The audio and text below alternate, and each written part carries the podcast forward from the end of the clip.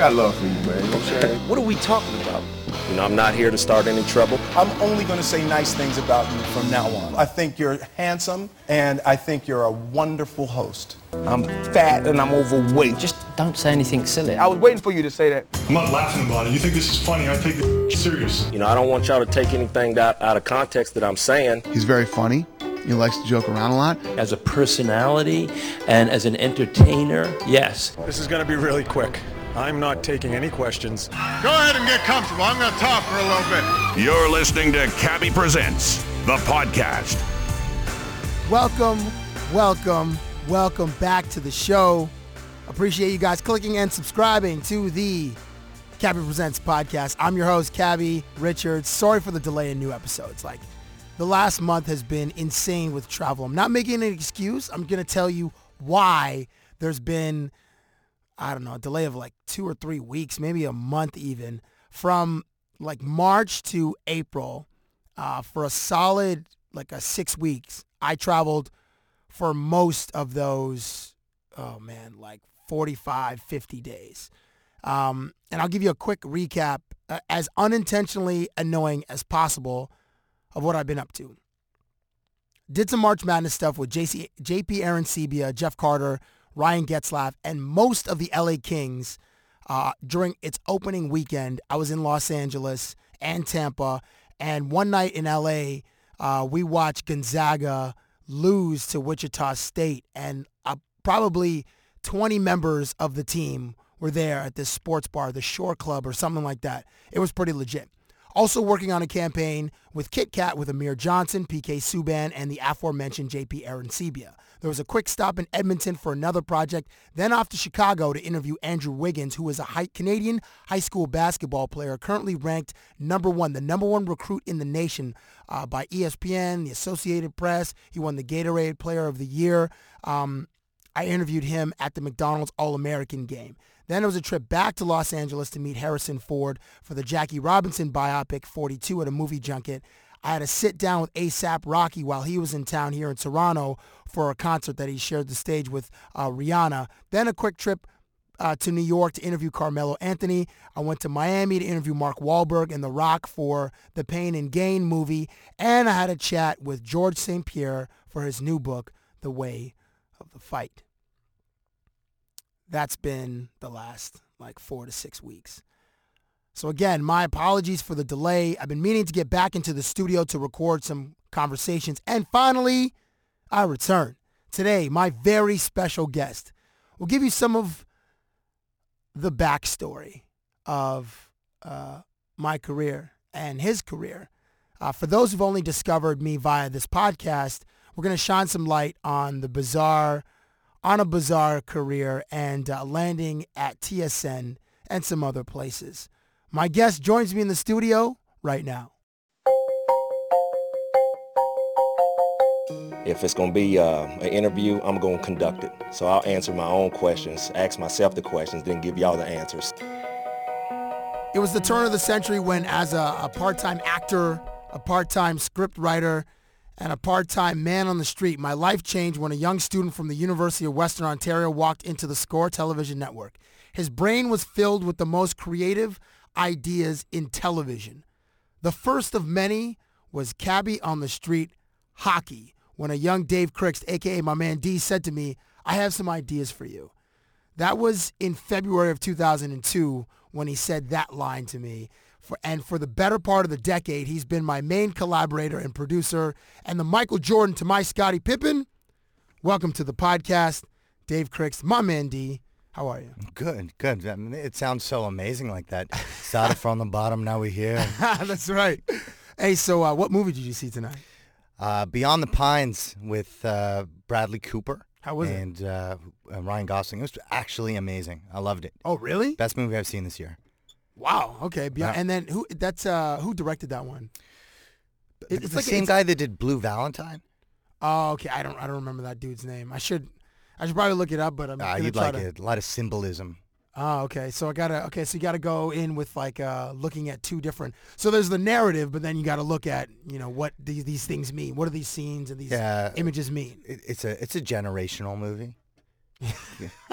what does that mean? It means like um, the way I I'm still because I just got out of the movie. I got the text from Cab, like, come on down, let's talk, just so people understand. And you know, so I'm watching this movie and I, and I just got out, so I'm still trying to like wrap it around my head and trying to figure out. But what what I think it means is it's a story about fathers and sons uh, through generations Ah, okay. and and different upbringings. But really, it's a father and son generation theme. Okay. All right. That's cool. Yeah, I think I would dig that. And watch out, Ebert. Oh no, because he's passed away, so it doesn't have to watch out anymore. That's true. Uh, on on Twitter, it's at my man DK. Instagram, it's at my man DK. On Vine, is it the same? At my man DK. At my man DK. All one word. M Y M A N D K. You want to hear a crazy story about that? Actually, Please.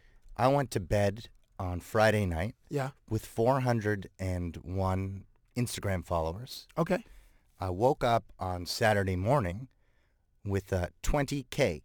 What?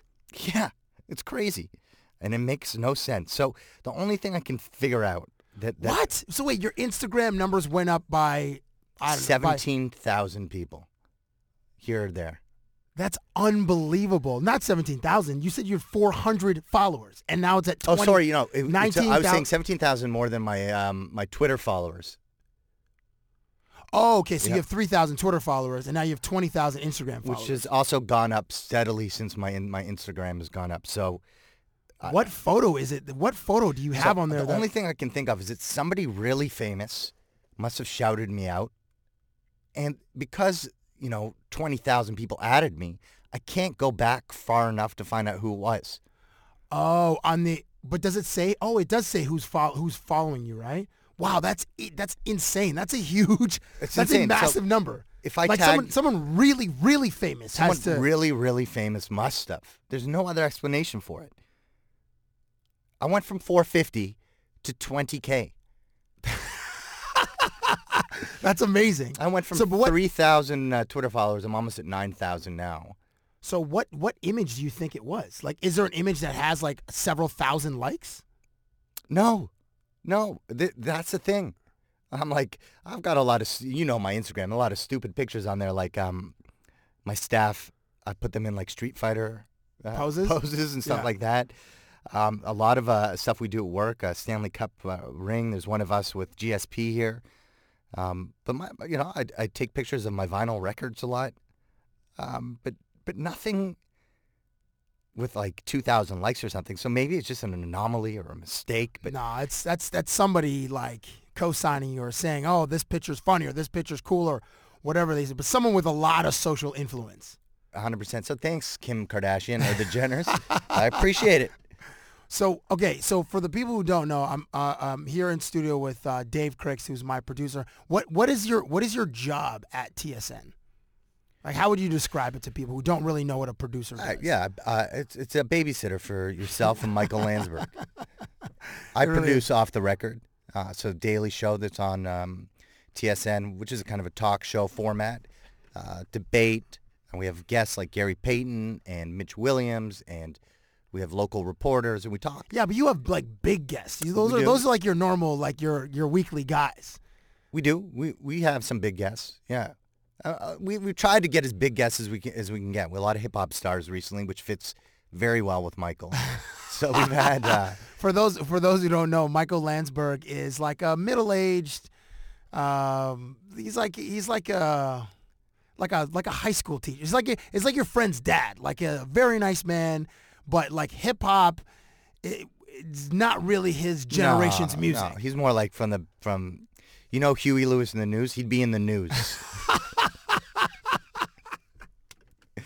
I was gonna say the Beach Boys, but Beach Boys might be too old for for uh, Michael Landsberg. It's a little bit too old. It's Is, like my, is middle age? Is that like what is middle? Is that too? I don't want to insult him. Is that like is middle age? What is like your mid forties or are you fifty? Is middle age fifty? 50. I just say 50. If we're all going to plan to live to 100, we all want to, I guess, maybe live to 100. I don't know if I do, but middle would be 50. Okay, so yeah, well, he's around. I don't know if he's quite fifty yet, but he's around that, right? He's around that. Yeah. Yeah. Um, so you babysit uh, myself and Michael Landsberg, but you also what the there are other things that you actually do. Like you, you do more often than babysit us. Well, actually, I don't know, because I, cause I, I'm I'm a lot to friggin' uh, deal with. Yeah, we, we come up with ideas for shows and we try to put on the best television that we would watch and hopefully other people like it. So producing is, is such a subjective term. It's organizing, creating, um, putting things together.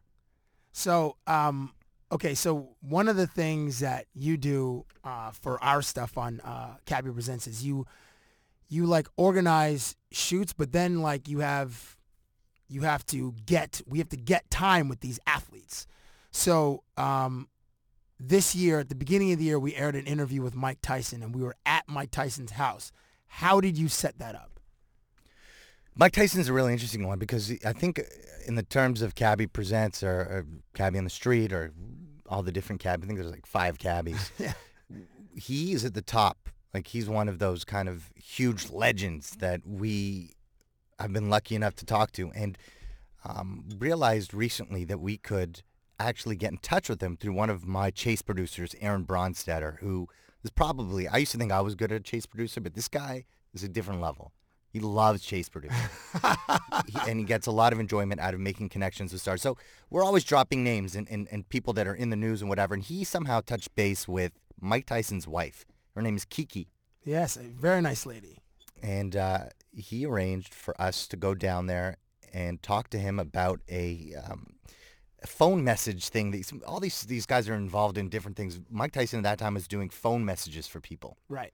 So he said, we can come to his house in Las Vegas and talked to him about phone messages. It was called, uh, I think it was called Star Greets. I'm not sure if he's still doing it, but when we went there last year, it was, uh, it was, I, I mentioned Star Greets and it's in, it's in the, the, the piece. Um, but that was, that was the thing. And like the reason it took so long for us to, to air it is because we wanted, I mean, I spoke, to, if you're going to talk to Mike Tyson, you're going to talk about the friggin' Tigers and, the movie The Hangover, which was a big part of his resurgence in his second career as this lovable guy. I mean, Jimmy Kimmel's been awesome in in uh, using Mike in various sketch, ske- sketches, and um, so we had to get clearance of that, and I had to get clearance for the music for the song Paris, which Mike Tyson is, which Jay Z says his name along with Michael Jackson's and Michael Jordan's. And that cost money. That yeah, And our budget was uh, over capacity. I don't know what you say, Yeah. overdraft, Yeah, like we, at the yeah, bank. yeah, we were definitely in the red for a while and getting in trouble every single week. Like you guys, you guys got to be more responsible. I'm like, no, I know, we're we're working on it. But yeah, we got um, so we got in trouble. So so I'm in studio with uh, Dave Krikst, my uh, longtime producer and collaborator. Okay, let's. So I wanted to start with Mike Tyson because Mike Tyson one of the biggest interviews that we've ever done, and like that's, and we we've done this uh, here at TSN, um, but that's not where we started. Uh, and and I don't want to go like all the way back. To, I'm sure that'll come up in conversation, but there are a couple of like moments where things started to change for us.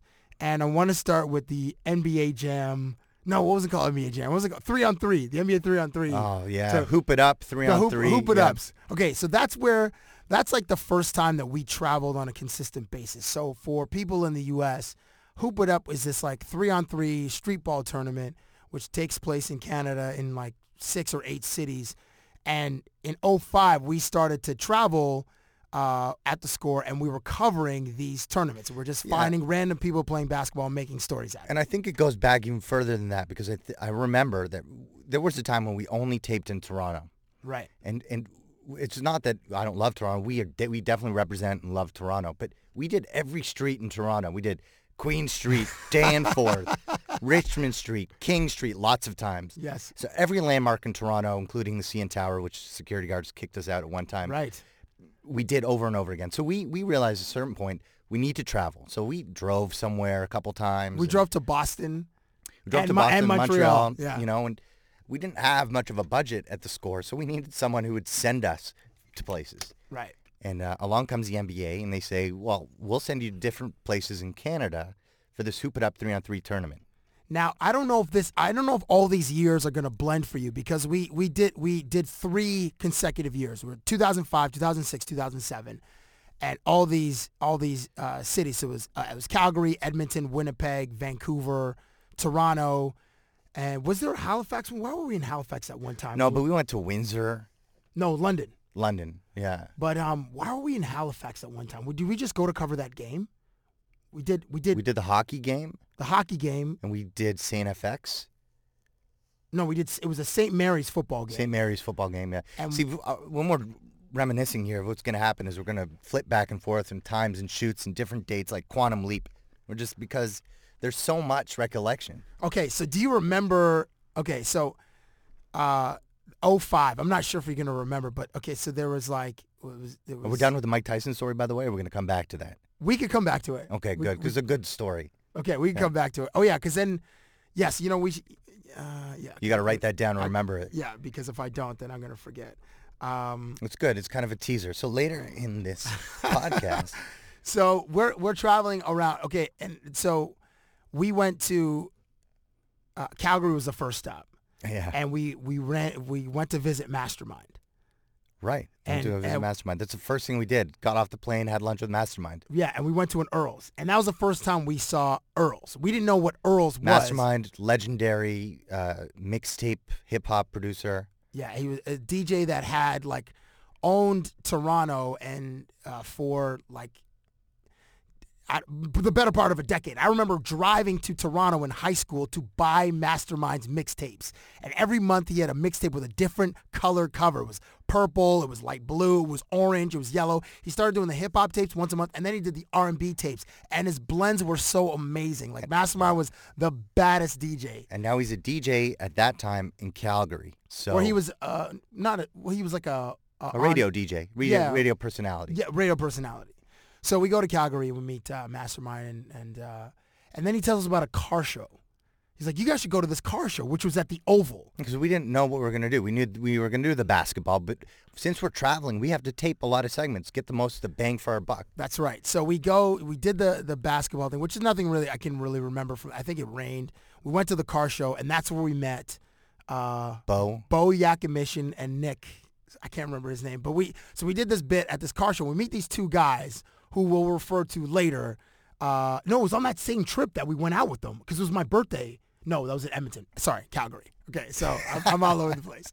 Uh, and then uh, we um, uh, then we did a we did a bit with uh, Darnell Kennedy, who at the time was a quarterback for the Calgary Stampeders. Great, great guy, and he joined us for as we were walking on 17th Ave in Melrose, interviewing random, mostly girls, but people on the street. And uh, and I was wearing this awful shirt. I remember this floor; it was terrible. Like it, and I don't want to get into too much of the tangent about my awful choice in wardrobe. but shout but out to Darnell because this is the first time an athlete actually went out of their way to do something with us. Yeah. That wasn't, you know, at their team practice or anything. The guy joined us on the street. And he maybe he was a backup quarterback for the Calgary Stampeders. He may not have been the backup, but he might have been the third string guy. But he was awesome. He was awesome. Um, so okay, so I'm trying to remember. Uh, there was. Do you remember the lady in Vancouver that offered to cook me food? Oh yeah, big ladies at these hoop it up tournaments seem to like cabbie. A lot. This Like, one was that's- that- particularly big. Yeah, that was that's my wheelhouse. Like women who have my body type. So there, there oh, was. she was way bigger than you. well, I don't know. She was. She was. So she like she, her kid was playing in the in the tournament. she offered to cook us like go over to her house and her she would cook us a meal. And I was like, and I and I tried to be nice about dude. it. She was like, aggressive. Yeah, that was um that was uh, fun. So the, so we then we go to Edmonton, Right. and uh, I don't even know how I got Georges Laraque's number. Do you remember? No. No. See, these are the things I, d- I don't remember. I don't even know if you, you had his number or like. But we we Oh, I- you know, K- Kwame may have given it to you. oh right, it was Quam. Yes. Another DJ radio personality in Edmonton. who was from Toronto but moved to and Master was also from Toronto, moved to Calgary.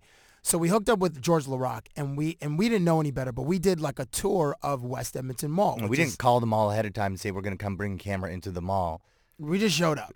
We just like like renegades, and so we're doing this uh, tour of the mall, and we're playing road hockey in there. He's teaching me how to fight, teaching me how to skate. We try on some clothes at like the country country store, which he took a a beating from his teammates once that segment aired. But Georges Laraque, for people don't know, was like one of the toughest enforcers, maybe the toughest enforcer ever in the history of hockey. This dude was a tank, and he like and he was a southpaw, so there it was rare, if ever, that he lost a fight. I, I don't know. I've never I've never seen it, but anyway, he's a big dude, and he took some ribbing from his teammates because we dressed him up in like the silliest, Titus. tightest like, like this was before skinny jeans, and his jeans were really really skinny, and he had a cowboy hat and a and an ugly T-shirt. It was great. He read us children's books in the in the bookstore. Right, right. It was. um You guys went into a photo booth and took pictures together. Dude, and we were even on the like we did we took rode the rides Yeah, at the uh, you did that hammer thing with him. Yeah, and I got smashed. The, the the strength hammer. Yeah. and he just destroyed it. I got smashed. So they're they're like so on this tour. So okay, now let's go to okay, let's go to the next year because I think we meet Peter Gurgis the next year. We're we're out there with Joey Graham in Vancouver, and so here's so we're walking. Says Dave, uh, myself, And the reason we're there with Joey Graham, just because these these NBA tournaments, this three on threes, associated themselves with the Raptor, so they would bring a Raptor to every um, event. Right. So we were. So we went to. Uh, uh, and one day we're just walking around. So it's Joey Graham, his brother Brian, you and I, and I don't even know if our camera guy was with us. But so we're walking down Granville Street, and um, this dude is just on the street, and he's like, "Hey, where where are you guys headed?" And we're like, "I don't know. We're just going to try to find some place." And he's like, "Come in, come inside for a drink." So we go into this place called Santa Fe. And this was one of the moments that changed our life, uh, changed, changed my life for sure. We go into Santa Fe and it's like this oasis of women. It's a it's a restaurant lounge and I had never really been to Vancouver before. I guess we went the year before. Oh, there was that story with the 7-Eleven. You gave me 20 bucks. You were gonna. Yeah, I was wondering if you're gonna bring that up. I don't I know what the, it's like your podcast. How much you do you you know? How much can that, Yeah. that kind of stuff give me? Okay, so I'm gonna I'm gonna pause Peter Gurgis. So the quick story about Quantum leap. This yeah, is, we keep going back and forth between years and stories. Same location, Vancouver, 2 a.m. Or we start? Do we have to start earlier when we did the shoot in Stanley Park and we met the girl on her date? on a date. So the girl, so they, so yeah, met a girl on a date. Then we go out, and then we just ru- run into this girl later out at the Well, she was in the segment. yeah, what the place? I think it's called the Caprice now. I can't remember what it was called back then.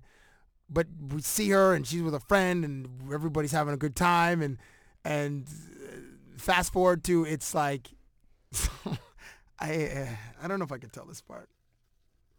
Anyway, DK comes through with a great assist. I have no money, and I was like, "Hey man, can I borrow twenty bucks? I need to go to the 7-Eleven to buy some gum." And uh, so he's like, "Yeah, man." So gives me twenty bucks. I I go say hello to this fr- new friend, and then uh, I'm then it's like 28 days later when I leave. It's like the streets are white hot, and there's nobody in the streets, and it's Is this the night that you called and I was just so drunk and the phone rings? I think it, it might have even been my hotel phone. Yeah, And I call- like, yeah. You know, like, can you pick me up? and we were staying in Coquitlam, which is like 45 minutes outside of Vancouver. My cab. First of all, I don't know how to get there. There's no GPS in our car. and I've just had so many rum and cokes. Right. I can't do it. And uh, we yeah, so I'm desperate because I have no money. I had like maybe 12 bucks. I'm like I can't take a taxi back to Coquitlam. Coquitlam because it's 45 minutes away. And so I'm like, DK, can you come get me? And you're like, Cab, if I got into a car, I would die. I'm like, oh, all right. So I'm, uh, but then you're like, just take a cab to the hotel and I'll pay for it when you get there. I wake this guy up at like, you know, 6, 11 a.m. and he comes out, pays for the cab, and then we pass out. But thank you for that assist. Yeah, I one of forgot about that one. one of many assists. So Vancouver the next year. We're at Santa Fe. We go upstairs and this they had so Peter's place had these like beds and you know people and then they brought food to these beds and they were just filled with women. Like, what is this friggin' place? It Yeah, was- it just uh, it didn't make sense. It wasn't real. And that's when we realized that Peter Gurgis was different from all other men. there are a few. We're going to talk about a few life changers uh, in this uh, podcast. I'm in studio with Dave Krikst, my producer. There's Peter Gurgis. We got to talk about uh, Doug Donald, who introduced us to Dave Wilder, um, and we got to talk about how Kevin Weekes introduced us to Jarret Stoll. yeah. Um, those are those are three big ones. Um, that time in uh, I don't even know where to go next because I'm thinking of Halifax where there's a hill at St. Mary's, which is a university in Halifax, where when touchdowns are scored, uh, people slide down this hill. It's awesome. We did it, and I remember crushing you Yeah, I'm surprised I didn't over. break your ribs because I like rolled on top of you, Yeah. and I'm a solid 140 pounds heavier than you are. I'm two people heavier than you are. I do remember being like uh, in like real pain right when you rolled over me, and then getting to the bottom of the hill and then looking at all my limbs just to make sure I wasn't Kevin Weird. Man, they were all on me still, so it was good. We walked it off, you know. And then on that same trip, we we met Sidney Crosby's ex girlfriend. Oh yeah, which was weird because I, I- we didn't know Sidney Crosby, and then like anybody could say they're Sidney Crosby's ex girlfriend or girlfriend. right. But you also we also met first of many strange super fans, a guy who wouldn't leave you alone that night, and my whole job was to run interference. Yeah. and set picks in front of him. and I, that's one of many assists. So I'm so I'm talking to this girl, and we're dancing and tr- trying to have a conversation. And this dude just wanted to talk about I don't know what, but like was spitting hot breath onto my neck and my face, and that's like the worst. Like when when when you're when people are out and everybody's generally friendly, but then you have those guys who are a little overzealous, but they don't realize that they're spitting on you. Cabbie, Cabbie, I love the Darnell Kennedy segment. Yeah, the Darnell Kennedy segment was amazing. I, I'm not sure if anybody ever yeah, wasn't that? I don't think it was that one. yeah. Back to Edmonton, Bo, Yakimission. Right. Okay. So let's go there. So the first time, and I guess we can go on this thread. The first time we covered the Stanley Cup Finals. So for for like at the score, you know, I was given total creative freedom. We could do whatever we wanted, but within like we couldn't just go anywhere. We had a budget where we had to, you know, I had to I had to pitch trips to my boss. Right. And we would always try to, like, you know, raise the ante a little bit. You know, first, can we go to um, across Canada? Great. Found a way to do that. Can we go to games now? Right. Okay. Can we go to the Stanley Cup? So we so Edmonton made this run, and we didn't know Stoll and Torres. That we met them in the summertime after when we went to Right. Kevin Weekes' uh, Yeah. tournament. So we um, were covering, and our media credentials were just practices. So that's all we could go to. We couldn't go to games. We couldn't go to post game. Couldn't go to the locker room. We could just go to the practices. So we're in Edmonton at the same time as the Hoop It Up Yeah. which was like Jan- is June. Um, and uh, we know we're doing some bits with the Oilers and uh, and they're playing the Carolina Hurricanes. And this is the first time I meet Eric Stoll. And actually, Eric Stoll, excuse me, Jarret Stoll, Eric Stahl. And um, I think actually Coolius gave me this idea about, he told me that there were like four brothers, four Stoll brothers. Uh, and he's like, Kevin, you could be the fifth Stoll. I'm like, yeah, that's, that's kind of funny. So the first time I meet Eric Stoll, I, I, I- I- I say, hey, uh, you know, I, I'm not sure why you guys didn't claim me. I'm the fifth Stoll brother, much like Eddie Murphy 20 years earlier did the skit about the being the fifth Beatle and the Beatles at the time he called they were the Clarences and he was the fifth Beatle and he played the recordings uh, backwards on Right. so I, anyway I stole Eddie Murphy's bit anyway so on that trip we are in uh, Edmonton and we meet these guys in Calgary the year before Bo and Nick and we go out so we end up so here's the thing we meet so we'll meet some interesting people and we meet these girls that were friends with some of the hockey players. Well, one was a friend and the other one we knew. He's doing the quotation things with friends. Okay, so yeah, so so these girls were so it's like game I don't know three or four of the Stanley Cup final, and these one of the girls was really friendly with Alex Hemsky, and um, they're like they didn't even want to go to the games. Like they had tickets for these games, they didn't want to go to the games. Um, and we went out with these girls, and our friends from Calgary came to Edmonton, and I remember being so I was I was so uh, enthusiastic in my partying. Let's say, okay, I was drinking a lot, and um, I had a, and I was I was so sick that night that I think like after about an hour of being sick, I think you like you knocked on the door like cab, you gotta go. Like we gotta we gotta put you in a taxi and you go sleep it off. And I was like, all right, all right. And I'm not even sure how I made it home, but another one of your assists uh, came through. And that was so on that trip we met Jarret Stoll. And uh, or that experience. No, we met Jarret. So Raffi came to the. Um, if I could be wrong, but Raffi came that summer to the Weekes thing. Stoll did not, but Raffi did. And then we wanted to go visit Raffi at training camp the next year, and he introduced us to Stoll, who was there that night, and came the next year with Rachel to the to the Kevin Weekes thing. Oh, is that what it was? That's how it went. Because the first time we went, it was was Mike Johnson there. So so so Kevin Yep. Weekes used to do these golf tournaments in Barbados, and he would invite NHL players to, to come. So in 05, uh, Vince Lecavalier and Brad Richards, who were both members of the Tampa Bay Lightning, they came, and this is after they won the Stanley Cup Final. Right, and they came, and Raffi was there, and Anthony Stewart was there. Right, that's right. And then the following year, Jarret Stoll and Raffi Torres came and they were in the Stanley Cup final. And then the following year, it was Jason Spezza and Ray Emery. They Right. came and they were in the Stanley Cup final. Right. Um, so yeah, okay. So there was that one night in Edmonton where we went for, I don't even remember what that bit was. It was 05, it was like September of 05. And we went out with the guys and the, the dudes at the time, they ran the city and it was the first night that I, was that the first night we, no, that was the first night we really partied with athletes, I think. Partied with? I mean, we did in. See, we crossed the line in Barbados. The, I think it was the second time we did. First time we did as well.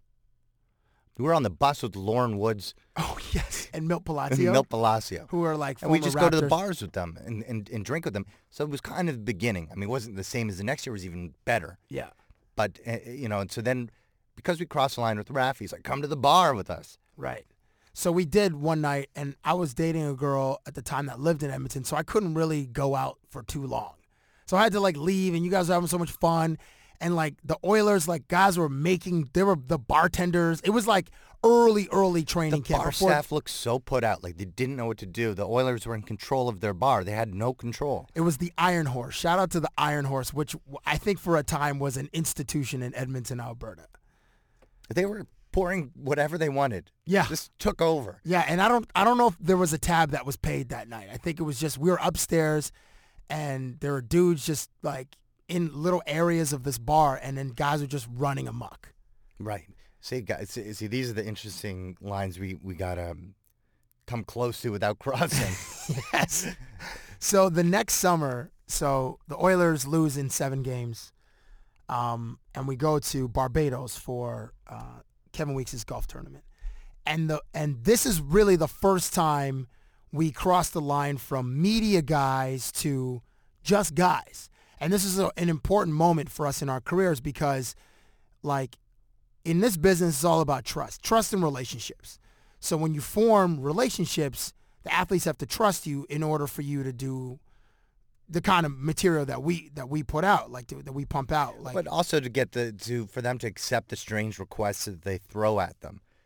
Uh, so if they trust they know what it's going to look like, then it doesn't sound so weird to say to a guy, you know, I, I need you um, to come with me and we're going to, I'm just trying to think of something offhand that we did with guys like, like well, the, like we went to Ryan Getzlaf's house once. yeah, I need you to grab some hockey sticks and we're going to go play hockey on the beach. Right. Yes. Exactly. We're gonna go play hockey on the beach in Newport. Is that is that cool with you? And uh, so yeah. So so we form these relationships, and on that that weekend when we're in Barbados, everybody like it was a work trip, but it wasn't really work. It was a little bit of vacation. I mean, we shot a bunch of segments. Like we shot like three or four segments, and um, and just the stories. Like I remember talking about, uh, oh maybe it was the following year, but one time I think we were talking about Sidney Crosby once, weren't we? And it's like interesting to get when you're talking to athletes about other athletes in their sports, which we rarely do because that's kind of what most people would. Was wa- Trish on that trip? Was Trish Stratus was the next year. That was Donovan Bailey, Trish Stratus. Trish is in studio tomorrow. Oh, nice. Um, 07 was yeah, that was Spezza, Ray Emery. Um, there was another guy from uh, the Ottawa team. I can't remember his name, um, but he was he was uh, a French dude. Really, really nice guy. He, he brought his he brought his lady. Oh yeah. Um, so um, uh, so yeah, so that that trip was, and that began your relationship with Jarret Stoll, which I guess we'll get to because when we were in uh, L.A. like last month, uh, my friend Justin, uh, who's who's a, a very close friend of Jeff Carter's, at one point when we were um, out watching the uh, basketball. We were watching Wichita Wichita State beat Gonzaga. Um, Justin asked me, he's like, "How was DK so close to Jarret Stoll? Like, how did that relationship form?" And I know we met in Barbados, and then um, the following year we went to cover Jarret Stoll's golf tournament in Saskatoon, and then we went again. Into, so we went in 2007, and then we went in 2008, and that's where uh, the relationship, I guess, was a little tighter. But you were always closer to Jarret Yeah, Stoll we had good conversations, great conversations. I find Jarret a real interesting guy. Some people call him the coolest dude in hockey. I agree. I think so. I think he's so. down to earth in, a, in this way that you can. I find I can have conversations with him about a lot of stuff, and I think yeah, we bonded a little bit in in Barbados, but then we had the golf tournament. It's a good good conversation, and we had after that New Year's, and we had so much fun on New Year's, and I think like that's just stayed with us. That was we. So Dave saw we spent. We welcomed, ushered in uh, 2009, Mm. 2008 or 2009. I think it's nine. And- And unfortunately, we can't date this because um, we saw the reunion that night of Travis Barker and A-Trak, No, DJ AM DJ AM. at the Wiltern in L.A. We Jarret like hooked up this part. We were there. Um, we did some. I remember the the Columbus Blue Jackets were there because we saw we we're at the Mondrian or the Right. or the Standard Hotel, and Rick Nash and Commodore were there and, and in the in the lobby and those guys were going to party there and we had dinner with uh, with Scott Hartnell who's very close to Jarret Stoll at, on the on the on the patio and then we went to the party Right. where I Right. actually spoke about this with Jarret on the on, On the uh, podcast? on a podcast yeah Yo, but those guys had just been in a plane crash. oh well, Travis Barker and JJM yes months before that yeah yeah right. yeah So this is their first time performing together, and obviously, you know, uh, DJ has passed away since then. But that's how we'd know what day, what year it would be. I think I want to say it's it's I feel like it's going into you might be right going into 2009 but I'm not certain. I can't remember. So all this we're, we're so we're we're still at the score. So then so then there's uh okay so so Stoll that's really that's really how, how it how it started or how it developed. Yeah, I, I mean, at that point, that night, we just had so much fun, particularly after we left and we went to the Hollywood Hills, to our first Hollywood Hills party. And um, Rachel was driving. This was Jarret's ex. And um, she wasn't very happy with us because we took some bottles from that from the uh, From party the we was venue. at. Yeah, we took three so there was like three bottles of of Grey Goose left. And, and then we're like, well, we don't want to just leave them here. Like they're all paid for. Let's take them to the next party. So we shoved them down our pants like we were 10th graders. And then we jumped into her SUV and she wasn't drinking. She was the DD. So, you know, thank, thankfully um, she sacrificed that night for us. And her sister knew the guy who was throwing this party, which had a guest list Yeah. and security and everything. But when she turned around in the car and saw that we stole the bottles, she just lost it on us. Like we were just little children, Yeah. just behaving badly, She- just just upset. And then we drove to this party, and you know, different than anything I've ever seen. There wasn't a bouncer at the door. There was a lady with a clipboard. But no, there was a guy. There was one guy in a suit. There was a big guy. Yeah, just making sure. But like it was lady on a clipboard and Yeah. Guest list. guest list to get into this house party. And Rachel's sister got us in, and then you walk in, and it's surreal. It's like out of a movie. You know, in different rooms, in different places, people are doing different things, and and it just seems to go on forever. It's endless. This house, and you walk out the back, and there's a pool, one of those never-ending pools. Yeah, didn't you step in it? I did. so now, now one of my feet is is just wet, just Soaked. soaking wet. Yeah. I, I don't give a fuck. I just, you know, I keep walking through this party, and Jarret and I just start opening doors in this house. You know, you'd open one door, and there's just someone doing cocaine. We're like, okay, good. Close that door. Open up the next door, and there's just a going on. We're just like, oh, good Was you. really? Yeah. it I know. I know you guys saw people having, but I know it was a. That's terrific. Unbelievable. Just, we were just giggling, closing doors and opening up, uh, you know, other doors, and just a guy just tripping out in another room. Um, it was just fun exploring with Jarret, and then I ended up leaving my cell phone in Rachel's car when she drove us home. Jared went to practice the next day and then drove across the city to drop it off at our hotel. So good for him. yeah, that was that dude. Is just a solid salt of the earth dude. I'm I'm trying to think of who was like the first. Was was Jarret the first athlete that you had uh, like a friendship with, like that you guys would text each other or, or talk on the phone? No, I'm sure there was other guys. It's just I never followed through with them. I mean, Raffi for sure. Um, a lot of those guys from Barbados. I. I can't remember. I'm trying to think of like who Anthony Stewart, I went out with a few times. He's went out with him to a place just around here. Actually, we're near Queen and uh, Richmond. I can't I can't remember who the first like who the first athlete's phone uh, you know I But we did used to trade numbers because I would get, we would always get numbers of guys. Guys are always willing to offer you their numbers. We were just in um, Houston. We were in Houston. Where was the? Uh, we were in Chicago for the all, the McDonald's, McDonald's game. game. And, then there's Jalen Rose. He's like, Cab, take my number. Oh, so, that's so it does happen. Jalen's a solid dude. Mhm. Um, I, and I can't remember how. So we were. I don't remember how. Like the first time we went to someone's house, I think was Getzlaf's house, Yeah. and that was in Kelowna. I, I feel like that was 'cause we we did Kelowna twice, right? No, I don't think we Or did once? Kelowna once. Oh, so we went there for something called the Center of Gravity, and again, when we were at score, we'd like to shoot a bunch of other pieces while we were in some location. So we shot a, a piece at uh, Getzlaf's house, and he's got this campus in uh, Kelowna, and we he picks us up on this boat, and we met these girls literally minutes before he showed up on the Oh, boat. yeah, like, what are you girls doing? Like, oh, we're just going out on the beach. Well, you guys want to come hang out with uh, a friend of ours? She- The, and the girl's like, okay. Yeah, we didn't tell him who. We just drove. Yeah, so we so we, we show, gets out. So I tell him like, "Yo, RG, is it cool if these girls come hang out?" He's like, "Yeah, sure, no problem." Uh, so they came to hang out. That was uh, that was a good time. He had a, like one of those things, those chippers, like Uh, he had not a a, putting- mini a golf putting course. He had a putting green, but you could also uh, chip from somewhere else. Yes, he had a, he had a, a green green to a green, so you Yeah. could work on a chip I just shot. I want I want to go back to something because I 'cause I know that people listening probably think um, oh, it's cool. You got athletes' phone numbers on your phone. Oh, that's awesome. Or maybe they don't. But I'll tell you why it isn't awesome. Because if you lose your phone, then people start calling those numbers. And sometimes those people don't know who the athletes are. And they could be French tourists in, say, oh, Spain. my gosh, that's right. and the next thing you know, they're dialing David Ortiz's number. That's right. That's right. So we went to Spain in uh, 2008.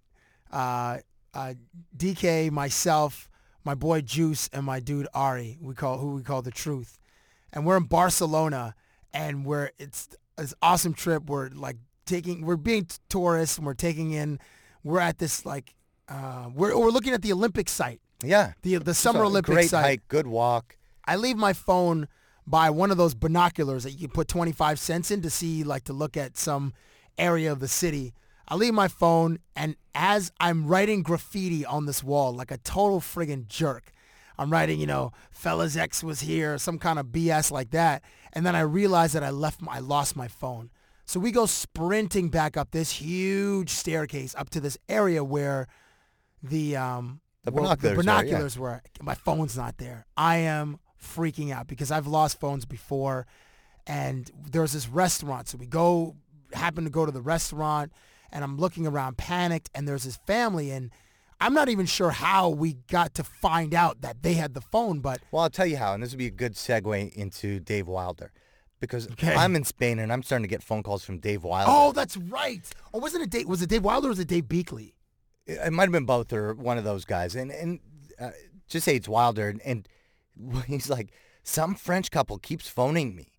And it's coming on Cabbie's, uh, they say something about the uh, phone or whatever. And I'm like, they found Cabbie's phone. I'm like, Dave, you got to call them back. And it turns out not only did they call our friend Dave in Calgary, they phoned um, our friend, probably Dave Beakley in uh, Winnipeg. Right. They called David Ortiz. That's right. and they also called your uncle in Trinidad. Right. They called my Uncle Llewellyn. So, and my Uncle Llewellyn spoke to these French people. And so my Uncle Llewellyn is in Trinidad. So he speaks with a certain English patois. So it's kind of a broken English, but he's, it's not quite, but he's got an accent and speaking to these French people who don't speak English very well. So they obviously have an accent and they're trying to communicate with each other about my phone. It was a total calamity. But anyway, we found them and they were so nice and like, and I tried to give them money for finding my phone because I've lost phones before and it's so take it, tragic. yeah. And they wouldn't take it and that, you know, I had to pay it forward somehow. And I don't remember how, but that was uh some paid it forward to some French girls later. Right. Yeah. Okay. So let's like so good. Let's go to okay. So another one of these life changers, Dave Wilder. when we went to Calgary for the first time, Tim McAuliffe, a colleague of ours at the score, said, you gave me a card. He's like, you got to look up this guy. He, he just said this guy's name, Doug Donald. You remember the card? I don't know if he gave it to me, but he showed me the card. So I don't remember his name, but when we got to see Mastermind at the radio station in Calgary, I said, Mastermind, I want to go to, we want to go to this place called Cowboys. And he's like, no, you don't. He's like, no, no, we want to go to Cowboys. And then we walked down the hall to another radio station, which was a rock station. And Mastermind leans his head in. He's like, hey, Red Dog, these guys want to go to uh, Cowboys. Can you call your boy Doug? Do- call your boy, your people there. He's like, sure. So he set us up with Doug Donald. We get to Cowboys. Life changing. So you, we get to the front. We're like, oh, there's a huge lineup, and uh, you know, we're like, okay, well, maybe we'll wait in line, but let's just try. We, uh, excuse me, sir, bouncer. Um, we're here to see Doug Donald. He's like, hold on one second. Goes back. Next thing you know, this guy comes out.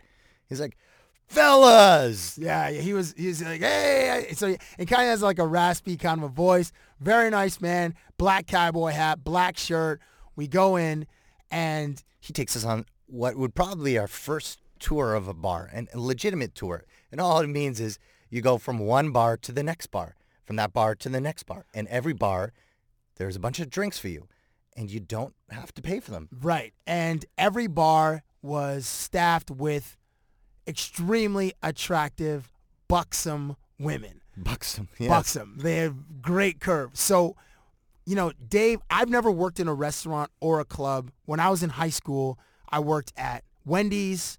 I worked at uh, Beaver Lumber, which is a hardware store, which that. no longer Yeah. exists.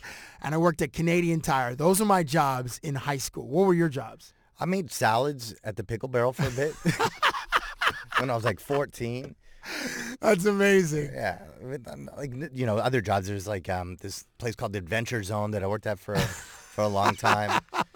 Um, Did you work? Did you have a job in high? Like, these are all high univer- school jobs. High school. Okay. Yeah, and I worked here in the summer, and I did like um, in between university, I did uh, some demolition demolition work. Did you really? Yeah, you would just go into a house and we just like knock down walls and stuff. Really? Yeah, Okay. hated that job, But it, that's but it was good. It was good work.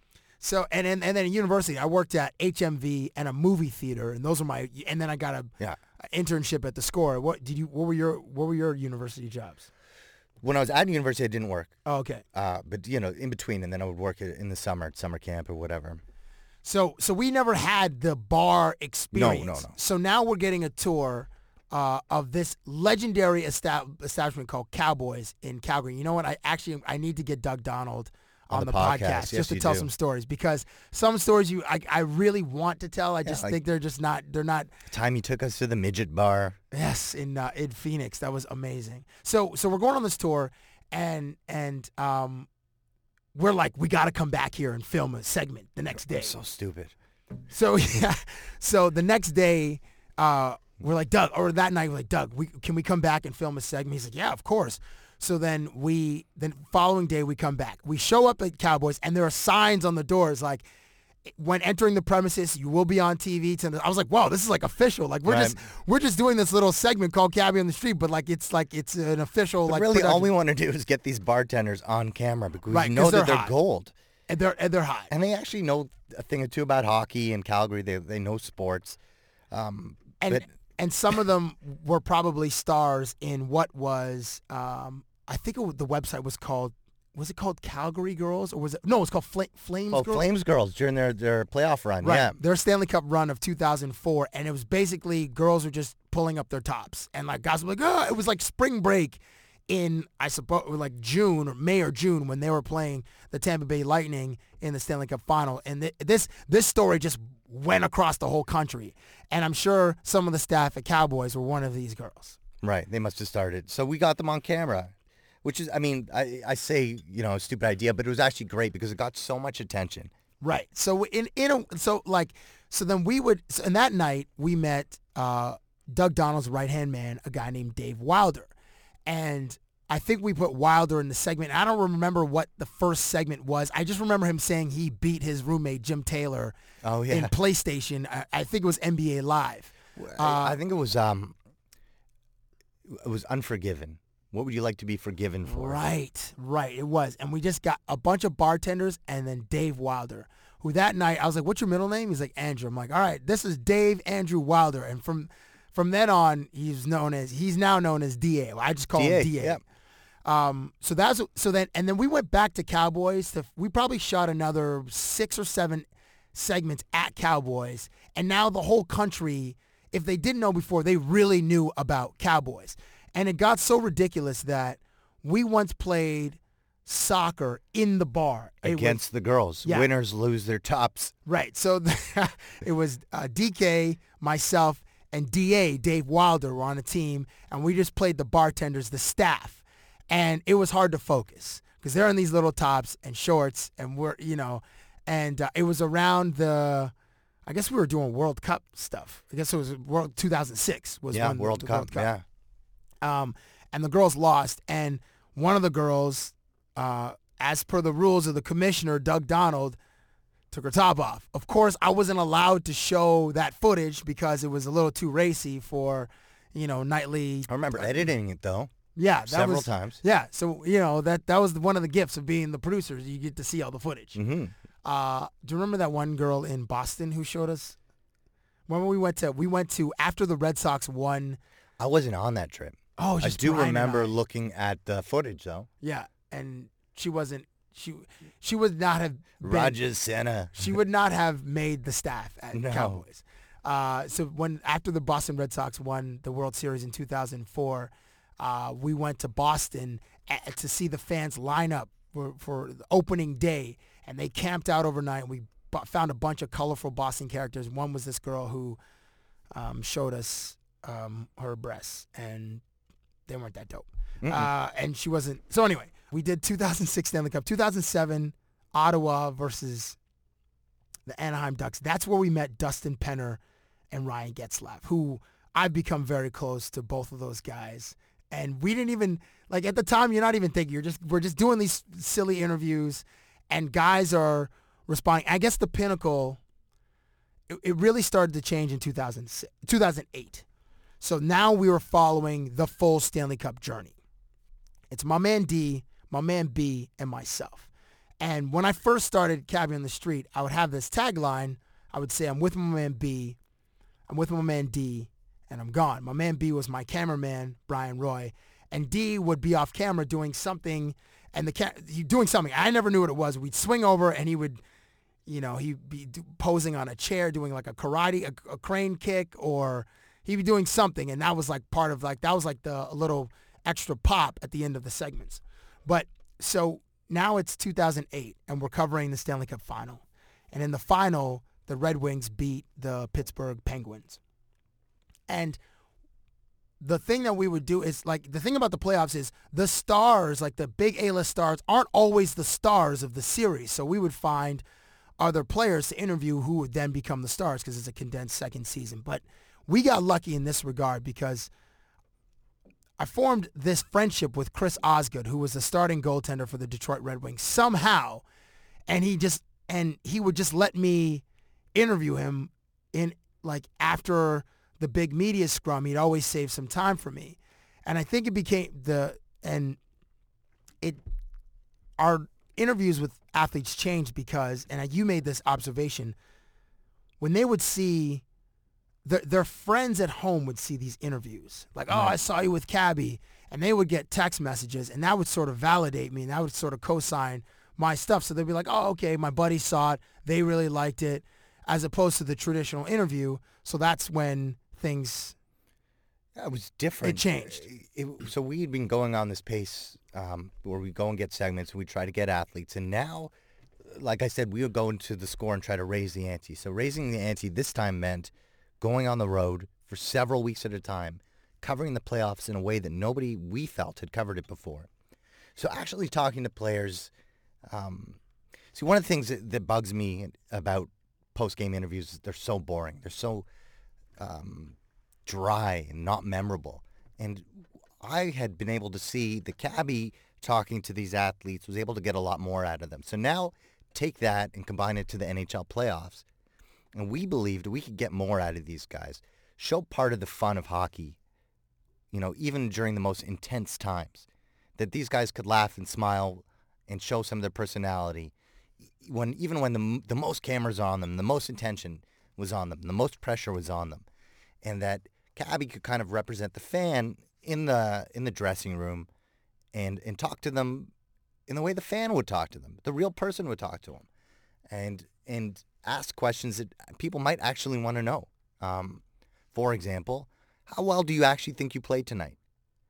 right. And the guys would say, "Well, I played pretty well," and Cab would say, "All right, let's uh, take a report card and get you to fill it out yourself." Right. That was uh, Marc Savard did that. He was awesome. Boston. I think that was a Boston and Montreal series, and we made a report card, and it was like you know skating, effort, performance, and he graded himself. And I think that game they won like four one. So he gave him he and it was like team grade, individual grade. Uh, that was, and then other times we would just bring the box score, and I would highlight that person's line so they can see their their minutes and their shots and all that for the first time. And Yeah, they, this is the first time they're going to see their own stats, and they would comment, "Oh, you know, I, I didn't know I did that." I'll give you another example. We were talking about the Staals before, so Cabbie had really formed this relationship with the Staal brothers, and he'd say, "You know, I'm part of the family." So Marc Staal scored the winning goal for the Rangers one game, and since Cab is part of the family, he went in there and he said, "Let's call mom." So that's what we did. We called Marc Staal's mother on speakerphone, and this was the first time he was getting a chance to speak to her since he scored at that point the biggest goal of his life.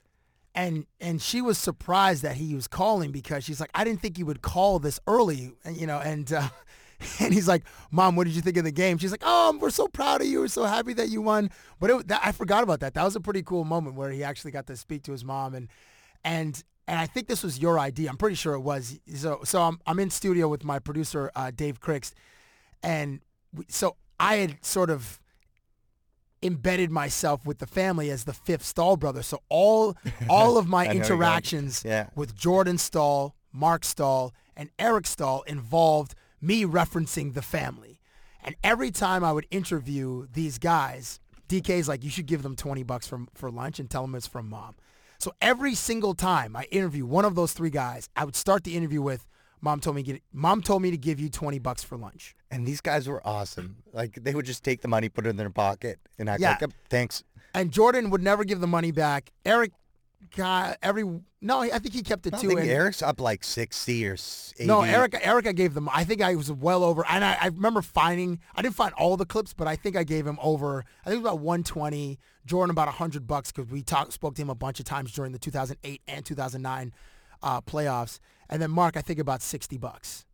Um, so, tho- yeah, those dudes. Uh, So, but then of course, if we're talking about those times, so so ultimately you're going to the playoffs, and this thing was called Journey to the Cup. So the pressure was to get to the Stanley Cup.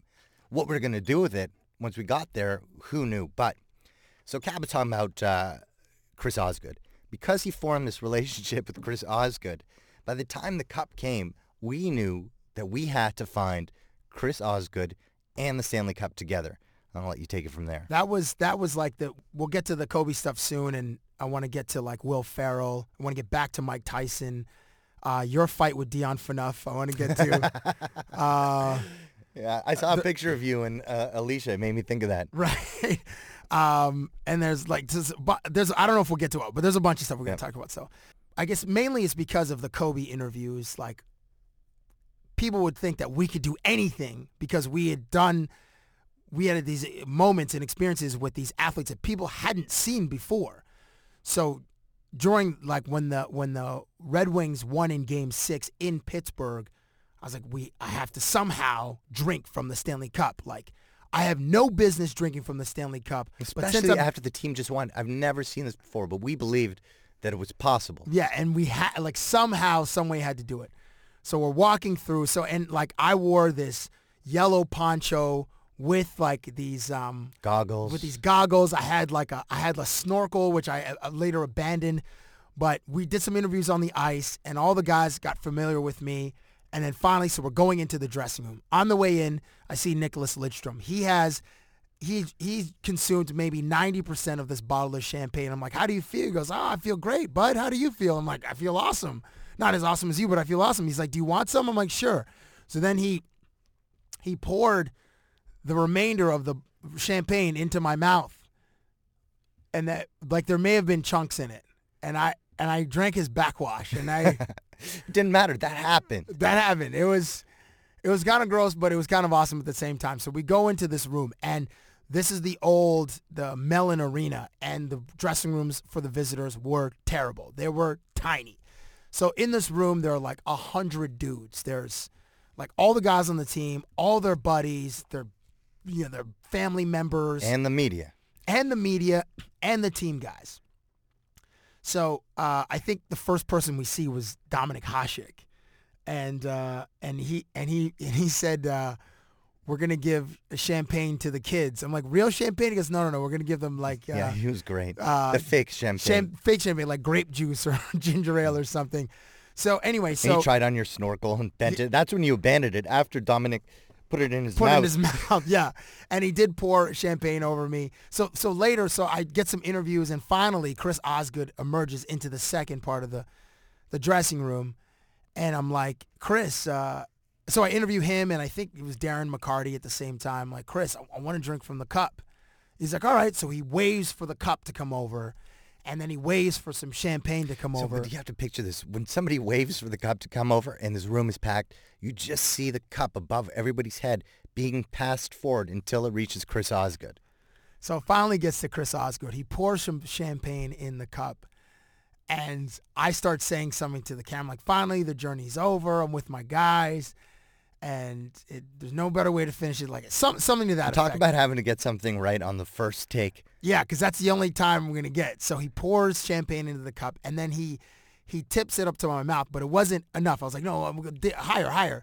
So then he pours champagne into my mouth, and I drink the champagne, and I have my famous, you know, my sign off. I'm with my man B, I'm with my man D, and the journey's complete. Something like that. But it was like, but see, I don't know if uh, if it had been that moment had been captured on camera before with a member of the media. I know that their boys and their families when they get the cup for a day, they get to drink from it. But on TV, that was like that was like a huge moment where some fat reporter from Toronto, uh, you know, gets to drink from this cup that you know I didn't. We'll kind of celebrate with the players. So this journey was complete at that moment. So what I believed, if you were the fan who'd been through the whole thing, this is the point that the fan got to celebrate with the players for the first time and not just, you know, saying, how does it feel? We know how it feels. You want to know how it feels. Right. So you are experiencing how it feels instead of just asking a player how it feels. Um, that was the difference for me. And I, I tend to kind of soak all this stuff in hyperbole, but um, that's how it, it kind of comes through in my mind eventually. All right, so let's tell this Dion Phaneuf story real quick. So Dion Phaneuf will segue us into Red Bull. You, di- before we get there, just one quick thing. You, we, we drank from the cup. You drank from the cup. And then the next week, what was in our hands? Oh yeah, that, The I Larry O'Brien Bryan Trophy. I forgot about that. Yeah, then we went to see. Talk about unprecedented. Yeah, there was it was it was uh, the Boston Celtics won in Game Six in Boston versus the LA Lakers 08. And we'd formed a, a special bond with Kobe. But we're in the dressing room, and I remember interviewing Rajon Rondo, who I tried, who I think I made laugh once before, and then he smiled in that interview. Obviously, he was elated. And Glenn Big Baby Davis was like, "Canada already drunk." Like we're in the tra- the dressing room like 30 minutes after the mm-hmm. after the win, and he's already drunk. And I'm holding, we're both holding the Larry O'Brien trophy. So I'm not sure if anybody has been able to do that, cover the Stanley Cup final, drink from that, and then hold the Larry O'Brien trophy, which is the NBA championship trophy. But that was, um, that which was which pretty- was presented to us by Donnie Wahlberg from the New Kids on the Block. right. And which is, how did we meet Donnie Wahlberg? Do we meet him there that night? Uh, that's a good question. I think we met him, um, wherever we met him. Yeah, we did. We went to go interview him post because we needed someone to talk to post. Uh, One of their wins. yeah, we needed to talk to someone post the game. And Donnie's like, "Hey, Cabbie," and you're like, shaking your head, like, "What?" You're like, "Yeah, I'm filming in Toronto. I used to watch you all the time." Right. So that and then he brought Joe McIntyre in the interview. So that's where we met Donnie Wahlberg. He was shooting a couple of the Saw movies, I think, in, Yeah. in Toronto. So he gave us some great sound bites. And then like fast forward to like a year or two later, DK and I are at a New Kids on the Block concert in at the Air Canada Center, like third row, on our phones for 90 straight minutes as these guys perform to 20,000 screaming women. And we were guests of Donnie Wahlberg. Yeah. But you know, and, and it was you know, it was I I looked up a few times and I'm like, oh, these guys really have a command of the audience. But I wasn't really trying to sing. Neither was. So we're Let's just skip past this part. Okay, okay, fine, okay, fine. So so then uh, okay, Ottawa, No, Dion Phaneuf. Ottawa. I think this is 09, 07 or 09. Right. We're there for flu talk, and we go. if there's to, ever a part two of this, we'll talk about the relationship with Red Bull, and and we'll talk about. I the wanted relationship I wanted to the one the one our introduction to Kenny Mack. I wanted to say that one one one part. So we're at a dinner with uh, in Ottawa, and we're there with Red Bull covering this event, and we're in this private room, and we're all loud and boisterous. There's like nine or ten of us at this table, and uh, so we're talking about Red Bull athletes, and Dion Phaneuf was one of the first. It, like it was the first hockey Red Bull athlete, because Red Bull had their athletes were generally in um, sort of the extreme sports world, and they were um, forming partnerships with athletes in sort of the traditional four, sport, four sports. So what did you say to him to get him angry with you? so we're at this steak dinner, and uh, it was a great dinner. Red Bull does it right, and I'm sitting at this long table, and across from me is Dion Phaneuf. I like to engage these guys and talk about things that I find are interesting. And we were talking about with Red Bull the fact that they sponsored Dion Phaneuf, and I thought that was awesome. I really did. I thought that Red Bull going out of their traditional market into more mainstream sports was cool. And um, I said, kind of offhand, you know, I think that's really good, and and they should even get some more hockey players in there. And he's he kind of turned around. No, no, you were like you're. like- you said it was like uh, it's not like they didn't try to get other guys. Something to something to that effect. Like so. I thought I said that I thought they should get other guys. He's like, what? I'm like, well, you know, it would make sense. Like a bunch of hockey players. He's like, no, they just want me. I said, you're telling me that if they wanted Alex Ovechkin, uh, they wouldn't take him? Nope, they just want me. I'm like, you're crazy. If Alex Ovechkin was approached by Red Bull, uh, and, and he said yes, they would take him in a second. And he's like, nope, they just want me. So that so Phaneuf got took exception to to DK's questioning of his talent or his celebrity or whatever it was, and he got pretty fired up. But we had to like calm the situation down, and eventually there was everything was fine. But Yeah. I do I do remember. Yeah, but Cabbie thought it was funny. So the next time we saw him was in Vancouver for uh, EA Sports NHL 12 or whatever. Right. NHL 10.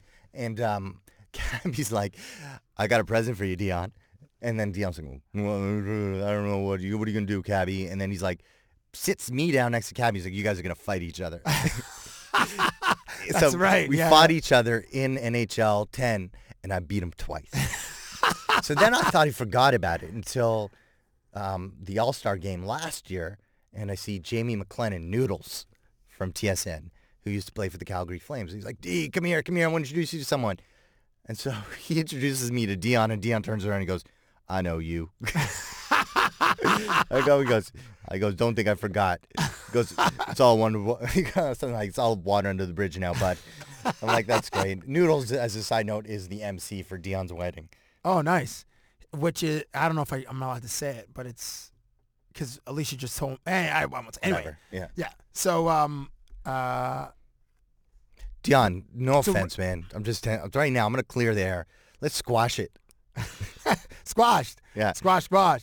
Hey, so uh, the first time we meet, so Red Bull, we were able to go on like all these amazing trips on these awesome Red Bull events. We got to go to Europe a few times, um, and uh, all across Canada. South Africa. Oh yeah, yeah. We went to South Africa um, with Red Bull, Yeah. of course, with their um, what was the name of that event? It just is terrible, but it was like a freestyle freestyle Soccer, soccer, yeah. event. Um, and the first time we meet the, this guy who's like, I don't even know what Kenny Max or Kenny McIntyre is his name, but we call him Kenny Mac. I don't really know what his title is. It's like culture ambassador or something like that, or call. So we're in Quebec City Oh at an event called Crashed Ice. And this is the first, and this is like 05 or 06, the first time we go to it. And we're coming back from a club. It was either Chez Maurice or the Dagobert. No, we're is that or did we meet him the night that we went to the big event? What do you mean? You know the final event at the end of, and it was like at that army base. No, no, no. Oh, do we meet him there? We, well, we met no, him on it was walk the first, back. no, it was because we were staying at the Capitol uh, hotel, which was the first hotel we stayed at when, the first time we attended that event. I remember we were at that hotel. But no, we came back. There was like eight of us walking back from the Dagobert, let's say. And Kenny was like a huge prankster. So he got one of his colleagues' room keys. So we go to his room. Eight dudes at like three o'clock in the morning, empty out the mini bar, and then I'm like, I, I'm gonna get, I'm gonna get out of here because it's just like, Now they just started like whatever line was there with you don't cross with your friends. They, they it didn't exist for these guys. They they emptied out his mini bar. They uh, did things to his his contact lenses. yeah. They so they put this is this is the this is the worst one to me. They put gin in his contacts lens solution, and I was like, dude, you you guys are like that's that's awful. Like that is like that's really cold. That's not like funny. Like oh yeah, you guys like moved my stuff around. Like they're they're trying to hurt their friend. yeah.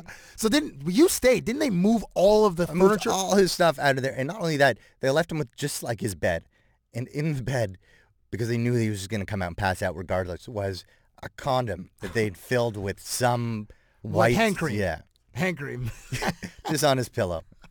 so, but also, but didn't they put his phone under his bed and kept calling his phone? I don't know, And but that's amazing if they did that. I think they did Kenny that. Mac did like this time. Blackberries are really big, and everyone had kind of had the same BlackBerry, the one with that ball.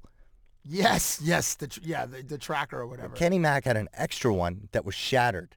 So he would say, Can I borrow your cell phone for a sec? And then he'd be like, fuck, I just dropped it. And he'd pick it up and give them back the shattered one all the time.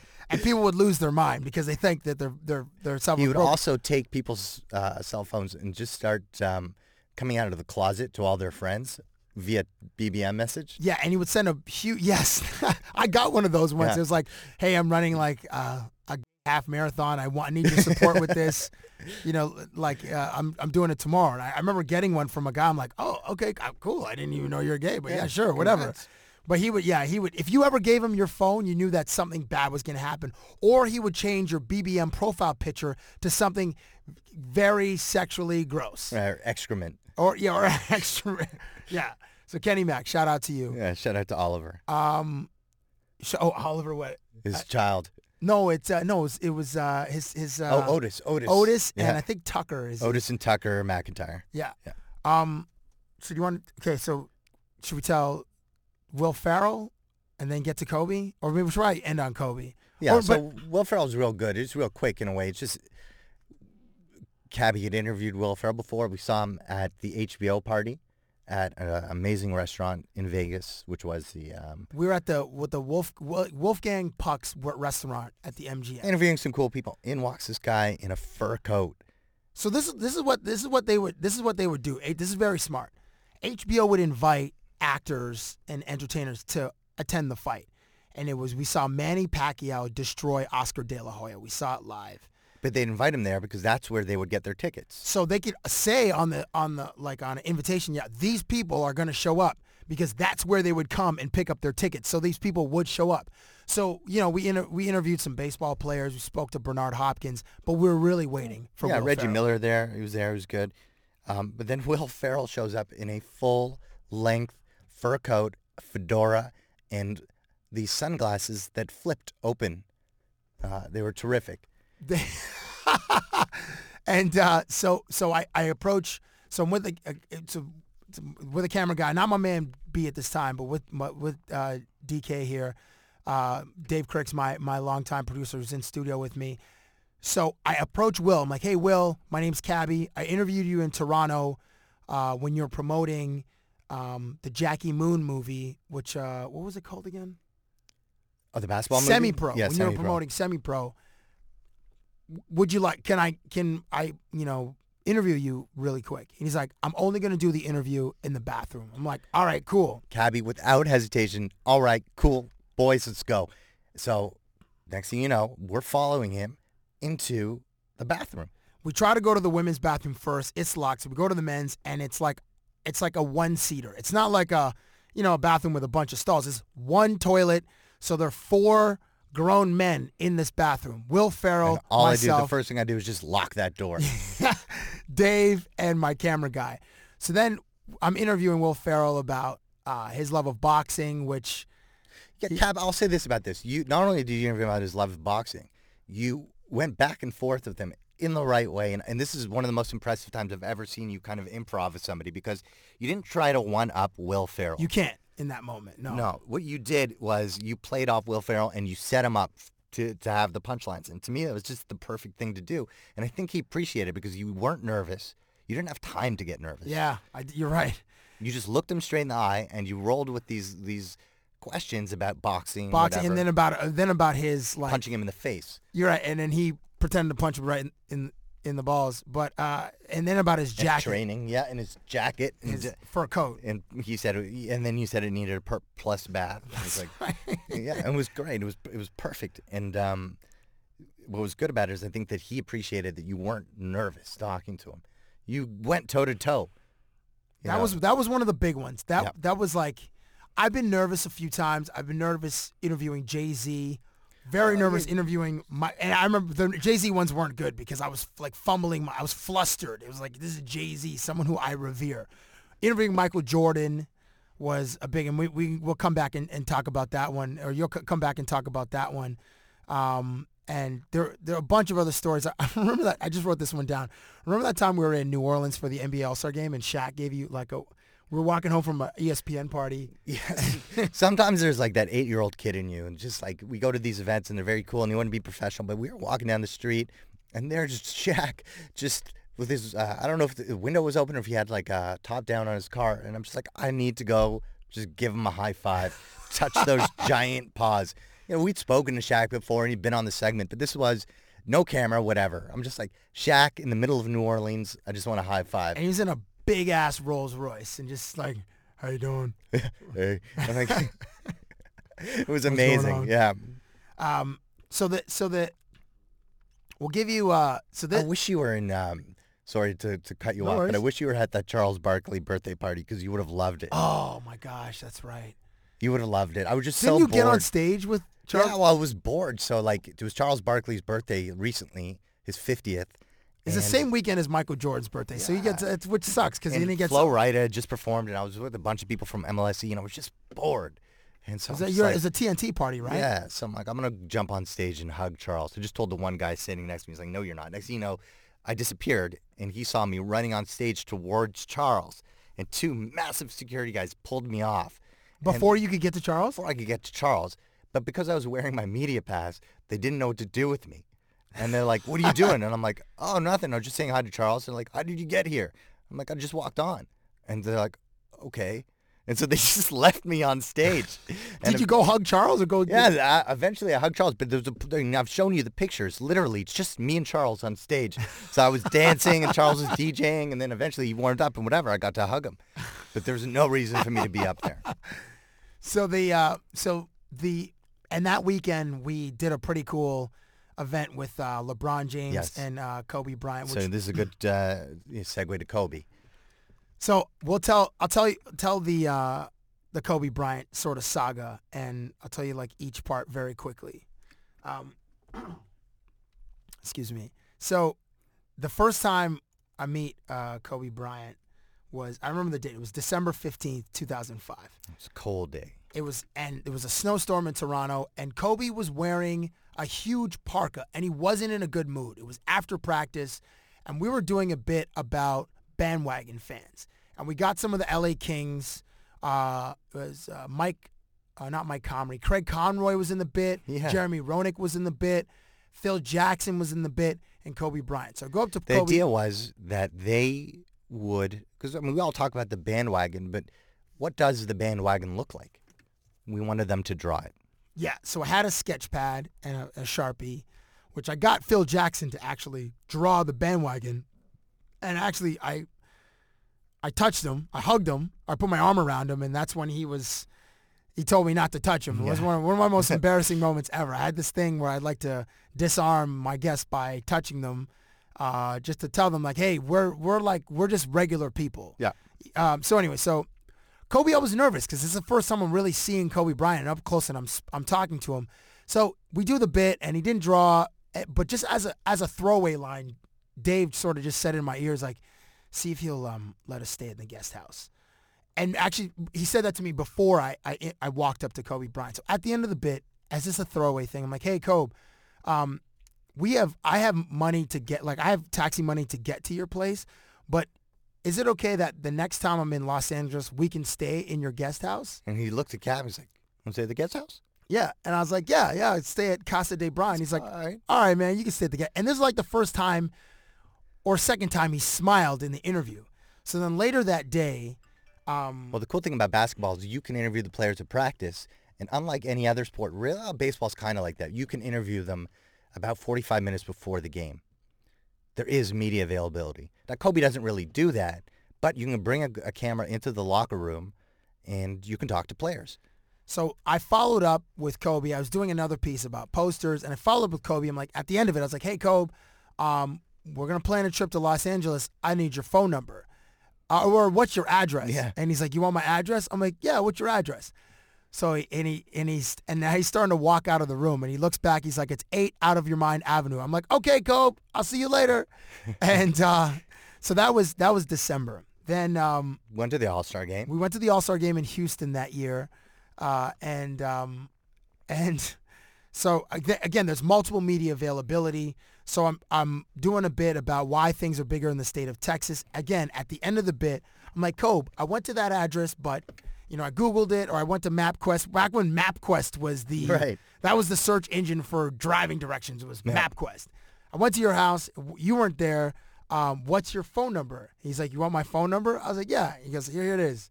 It's one eight hundred never ever ever ever call me ever. I'm like, okay. So it's a okay. So I could I could reach long you- distance number? Yeah, I was like, "Look, you, you, I could reach you on my cell phone. He's like, yeah, try that one. A day later, I go back. I uh, I say, hey, Kobe, the the uh, the number didn't work. Um, He's like, you check your cell phone plan, man. I'm like, uh, maybe it's because I used my cell phone. I it, and he goes, "Yeah, see, that's your problem. You got to use a landline. I'm like, sorry, what's the number again? He goes, oh yeah, it's one eight hundred. Just don't call me. right. So uh, then we pitched to our boss, like, hey, can we do a, a trip to Los Angeles? Well, we found out what we didn't know is that people actually. I don't, I don't think we realized that people there's certain things that they remember more than they remember, and that specific line of Kobe saying "Never, ever, ever call me" stuck with people. And so Yeah. wherever Cabbie would go, and I probably saw more than, than anything else, it would change. Like first it'd be like Cab, I love that street hockey stuff, and then it would be like Cab, you know, uh, before you know it, it was like Cab, I love it when Kobe says uh, "Never, ever, ever call me," and so we knew that it stuck with people. So well, it's something to grow on. Um, so Cab uh, went to our boss and we said, we'd like to go to Los Angeles and try go to Kobe's house. So we were there, and I we always like to bring props. Um, and I'm not sure if it was a conscious thing back then, but um, but with Kobe certainly props. But like, I mean, we use props a little bit more now, but maybe that was the beginning of of bringing props into things. Or maybe we had before, but Uh, we I- did before. If you go back to the, the NHL 2002 awards, oh, we brought a trophy. You had a trophy. Oh my gosh, I forgot about that. we always brought something if we if we could. Um, Wow, I forgot about that. And and and so, and I know I mentioned it at the beginning of this podcast. Uh, Dave's idea for Cabbie on the Street Hockey was the segment that people remembered for years. Was we were just we didn't know any better. We waited for red lights. We'd play at the busiest in- intersections in Toronto, and I would just challenge random people. A game up to one. Dave was the goalie, and I would just play them. And that bit was spoke to Canadians in some way. yeah, and and we eventually we I believe after that there was even like a street hockey show that someone started. And, Oh, there, yeah, there was. Yeah, yeah, yeah. So we did that. We did that in 02. I remember we played in front of the Maple Leaf Gardens. We played on King Street. We played in front of Wayne Gretzky's uh, restaurant. So anyway, so now we're so now we go to LA for the first time to sit down with Kobe Brown. We get 10 minutes with him at the practice facility in El Segundo. I bring some pillows and a CD for the sleepover. So at the end of the uh, and Kobe kind of took offense to me bringing pillows. because I "You don't think have I pillows in my house. You don't think I have pillows in my house? You don't think I, you don't think I, You don't think I toiletries in my house? Yeah. So um, at the end, I was like, "Hey, Kobe, so like, like what what is your address?" And he's like, "All right, I'll give you an address." I'm like, "Okay, okay." So I'm writing it down. He goes, "It's one, two, five, one, Compton Boulevard." I'm like, okay, um, are there is there is there is there a gate? Like, are there are there is it a gated community? He's like, yeah, there's some gates. There's some gates up. And I said, well, what time should I meet you? He's like, um, like 1 a.m. And the, I mean, the thing the thing that was great about Kobe, and I I think the reason I was able to connect with him so well is because, you know, Dave was coming up with these concepts for these interviews that people hadn't seen before, and certainly not with Kobe Bryant, who at the time had taken had gone through obviously his uh, the thing with uh, you know his He was in court, and the public perception of Kobe was was he was a villain. yeah he was and and here I am you know just not just I'm just trying to show his personality because the only personality we knew about Kobe was that on the court he was the most It wasn't more than that, tenacious uh, basketball player. and that he fought with Shaq, and Yeah. that, like you know, you, Shaq was doing raps about him. Like that would never happen now. Right. So um, we go to this we go to this address the next the next morning at like eleven o'clock. We go to Compton, and Compton Boulevard has a west and an east. So we just guess like ah let's just go to Compton West. So I'm with my man Dave and my camera guy Randy, and we pull up to the address, and it's a church. So we get out of the car, and there are these dogs, like these junkyard dogs, that are just barking at us close to this church. We walk up to the church. I'm like, I guess this is it. So we're going to the church, and I didn't want to. This is the beauty. So this is not rehearsed. So you know, Randy just turns on his camera, and Cabbie just walks up to the lady in the church, and he says, "Is Kobe here?"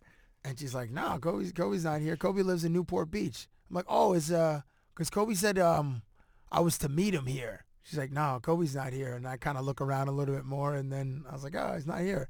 So that that was um that was among the and then the next the next interview.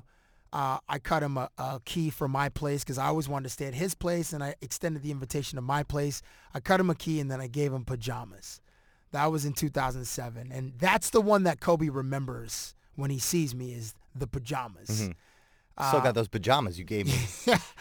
And then But I actually think he took it home because I think he even referenced it recently with his daughter, and she's like, "Yeah, what are those pajamas?" yeah, it's it's just a strange it's just a strange thing for for Kobe to hang on to was a grown man giving another grown man pajamas. Maybe it's because it's so weird is the reason why he did hang on to them.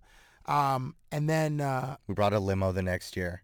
we brought a limo, and then the big one is, wh- the, or the one that people remember the most, I think, was um, I went to I went to host an event for Kobe, uh, and he was doing a video game thing with Carmelo Anthony. And They're playing one of the NBA games, and I, I was sitting with Kobe, and this is one of the few times I've actually been able to hang out with Kobe Bryant. So we're just talking. He's asking about my family and my summer. This is like August, and I think before I went, Dave and I were just talking about it, and it was it was like we weren't. I wasn't shooting a segment. I was just going to host this event, and then we are like, what what what the hell are we gonna do next with Kobe Bryant?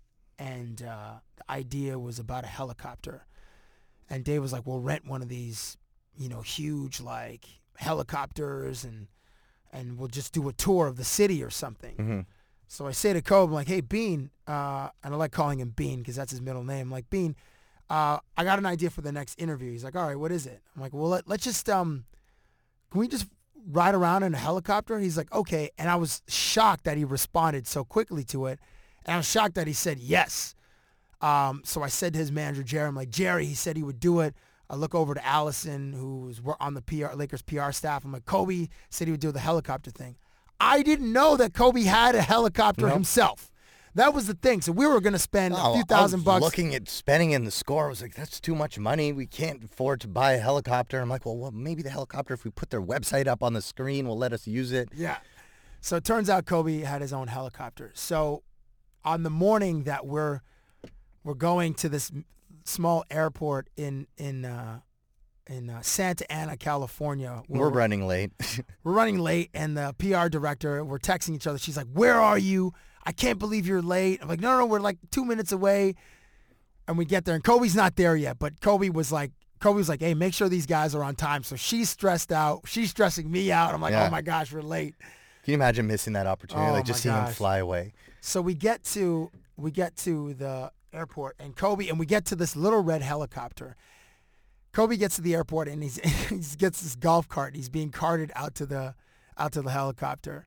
We kind of say what's up and I, we're like, can't believe this is happening. So we get into the helicopter, and I have some. I say something like, you know, from the from the locker room to the court to the to the practice facility to now we're in the helicopter. So Dave and I we we lift off, and it's the it just there's four of us. There's the pilot, there's Kobe in the front seat, Dave on to my right, and I'm behind Kobe Bryant. And this is the era the era where we had like a, remember we had the flip cams. Yep, Remember- which were huge because right before our cell phones were really good with video. I say right before, like I'm speaking of ancient history, like uh, three Well, years ago. Before, But that's kind of ancient Yeah. history in technology Yeah. terms. These flip cams were gave us HD quality video in our hand. So we so I'm recording this conversation with Kobe and I think you said later, like that day, you're like, "Do you remember what we did today?" Like it was, it was, Yeah, kind, it was, was it was insane. surreal, and I, and it wasn't really taking it in in the moment that we're flying in a helicopter with Kobe Bryant.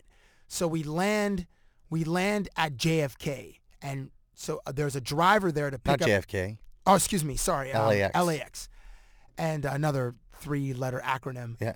We land at LAX. You just know you're gonna email Cabbie. Was it was not JFK Yeah, that you yeah. landed Someone's at. gonna hit me up Yeah. on Twitter.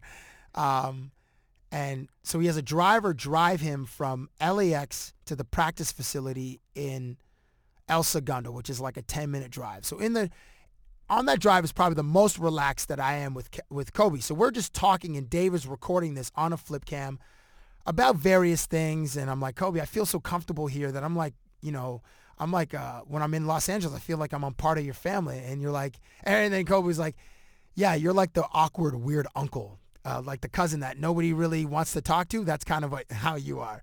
Um, so the, the, the jokes continue. And then later that night, he hits a game-winning shot over Dwyane Wade, and it just kind of encapsulated this piece. That was like, I, and here's the weird thing, DK. Um, that's one of the interviews people reference, probably the interview people reference the most on uh, on all the stuff, all the interviews that we've done. And I hope that's not the pinnacle. Like I hope that's not the career achievement because like I don't want to be on the downside of the thing. I don't want. I want to. I, there there are other things that we can do that we will No, do. no, but we talk about it all the time. First of all, when it comes to Kobe, when we do Kobe again, we already know what we're gonna do. yes, So we have the idea. you know, without letting people in um, to the idea, uh, it's good, I think.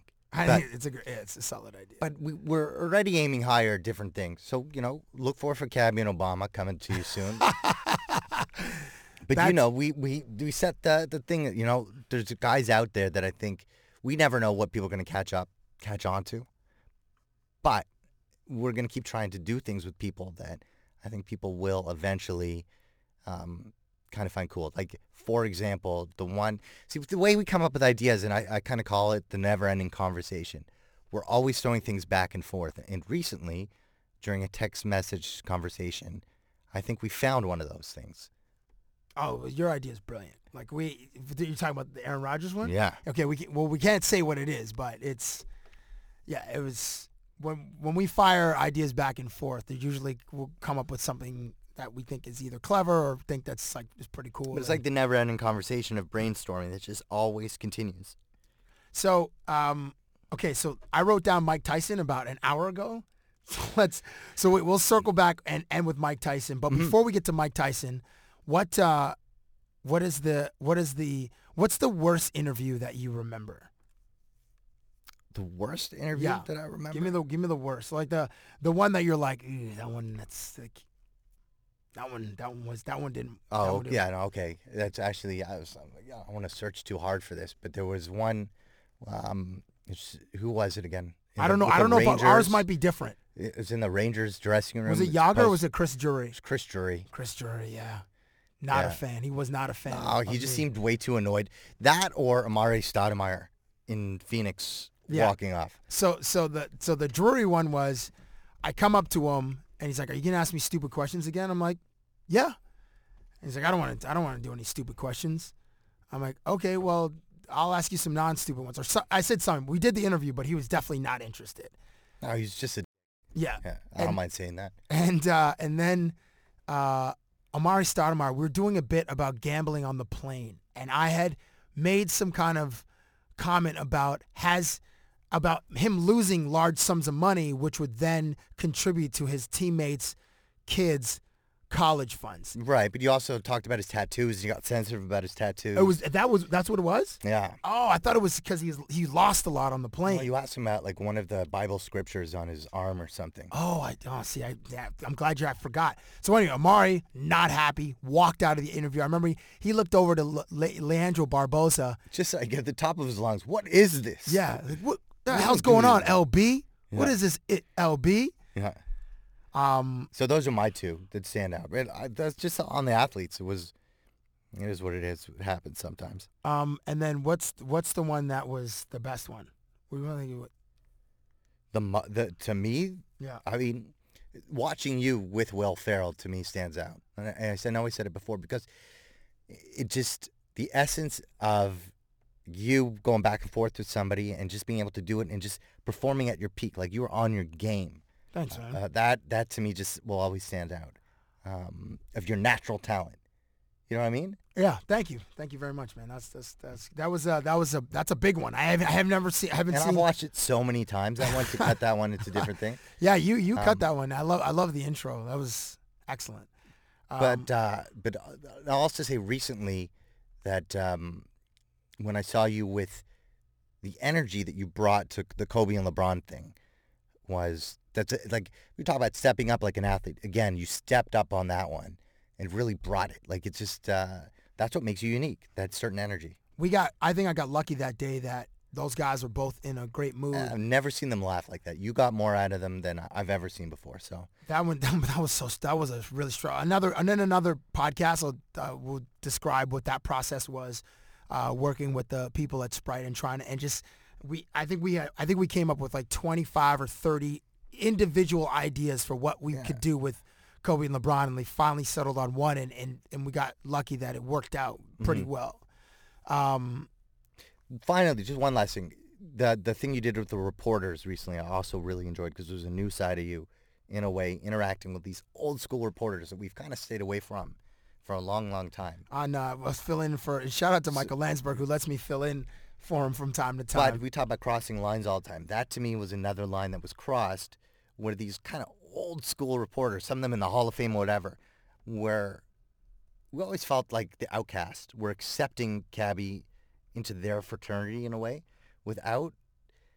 I hate saying this. Like you know, we've we've been through so much where people, reporters especially in media, were not on our side. Agreed. Yes. So to see we it- looked we looked different we dressed different we were a lot younger than most beat reporters so our, our whole vibe and what we what we did our interviews were just a lot different than the traditional media Right. So for me to produce that show and have you host and have them kind of talk to you with the respect and admiration, you know, to the point where they even have given us ideas for, for segments, yes uh, was different and cool. thank you to michael farber and i also want to say thank you to steve ludzik who gave us so Ah, so yeah. thi- this is the other one that's referred to the most it's it's uh it's the kobe interviews and then uh steve ludzik once told dave he's like you should do a segment about how hockey players tape their knobs and that's all he said and when dave told me that i was like that's amazing Yeah.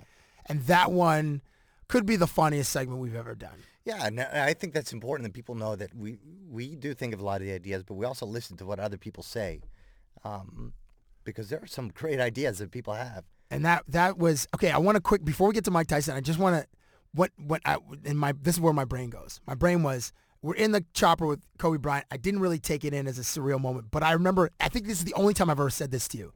When after the LA Kings won the Stanley Cup final, the Stanley Cup uh, this this year was June something. I think it was the 11th or something. That day or that when they won, I, we were scrambling on the ice to find interviews, and then you were like, "We got to get one of these guys on off the record tomorrow." And I was like, "All right, cool." So I fire out five text messages to the guys. I fire them to Dustin Penner, Jarret Stoll, Mike Richards, Jeff Carter, Drew Doughty. And I remember on the ice, I saying to Penner, I'm like, hey man, can you come on off the record tomorrow? And then Penner's like, I don't even know where I'm gonna be tomorrow. Yeah. And then, so I sh- I shoot these guys text messages. I'm like, please, get, can you guys just for like five minutes just do a quick thing? So the next morning, all the guys are at Jarret Stoll's place, and um, and the the the Kings aren't doing media for like 72 or 96 hours.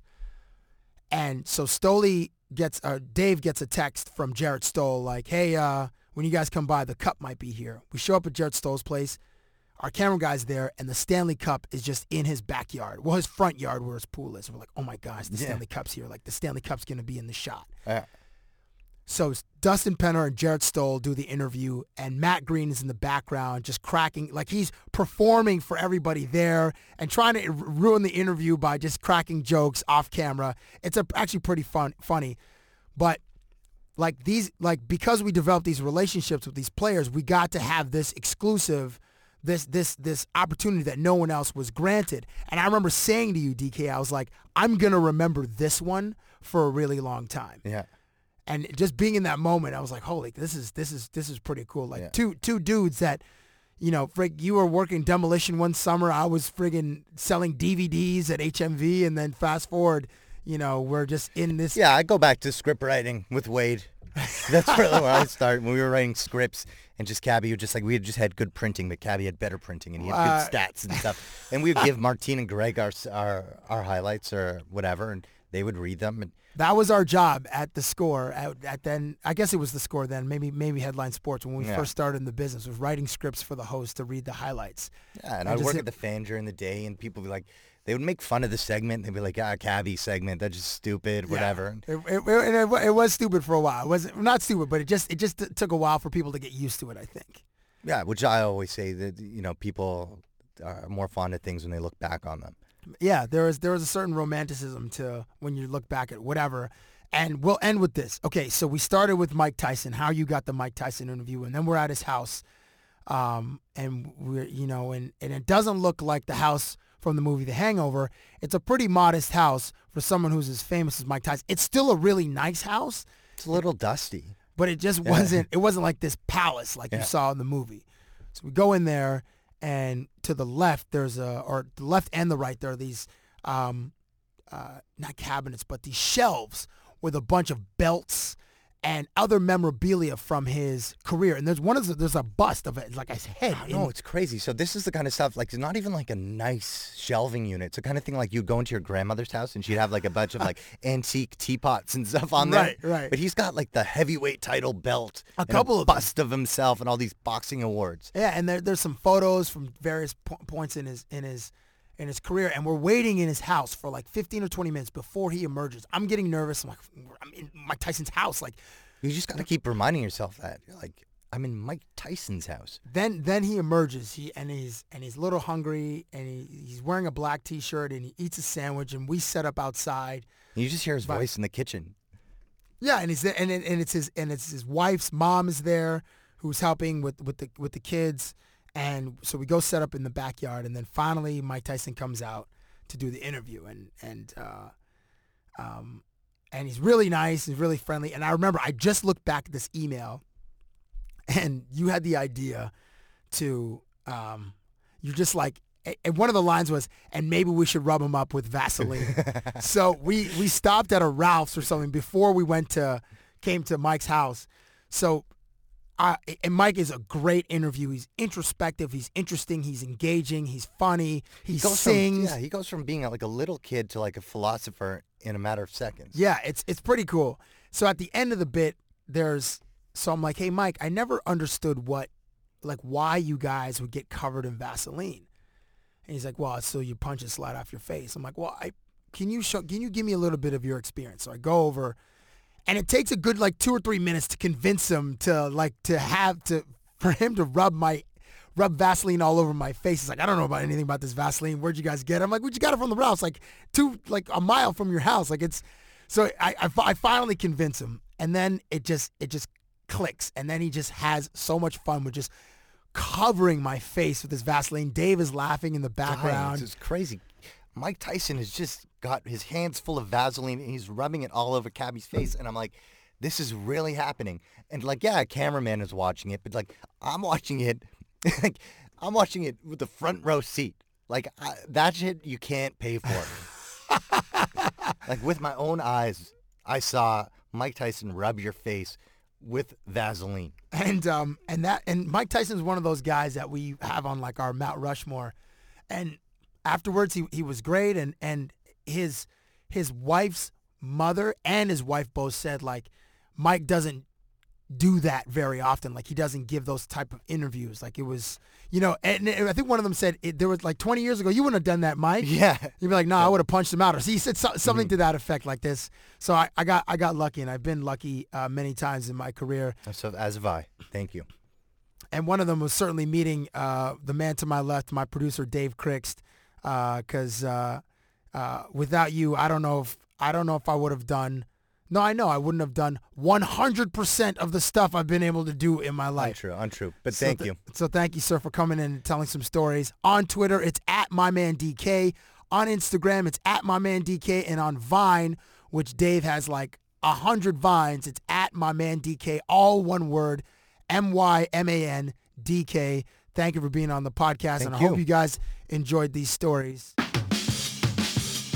Thank you for listening to Cabbie Presents, the podcast.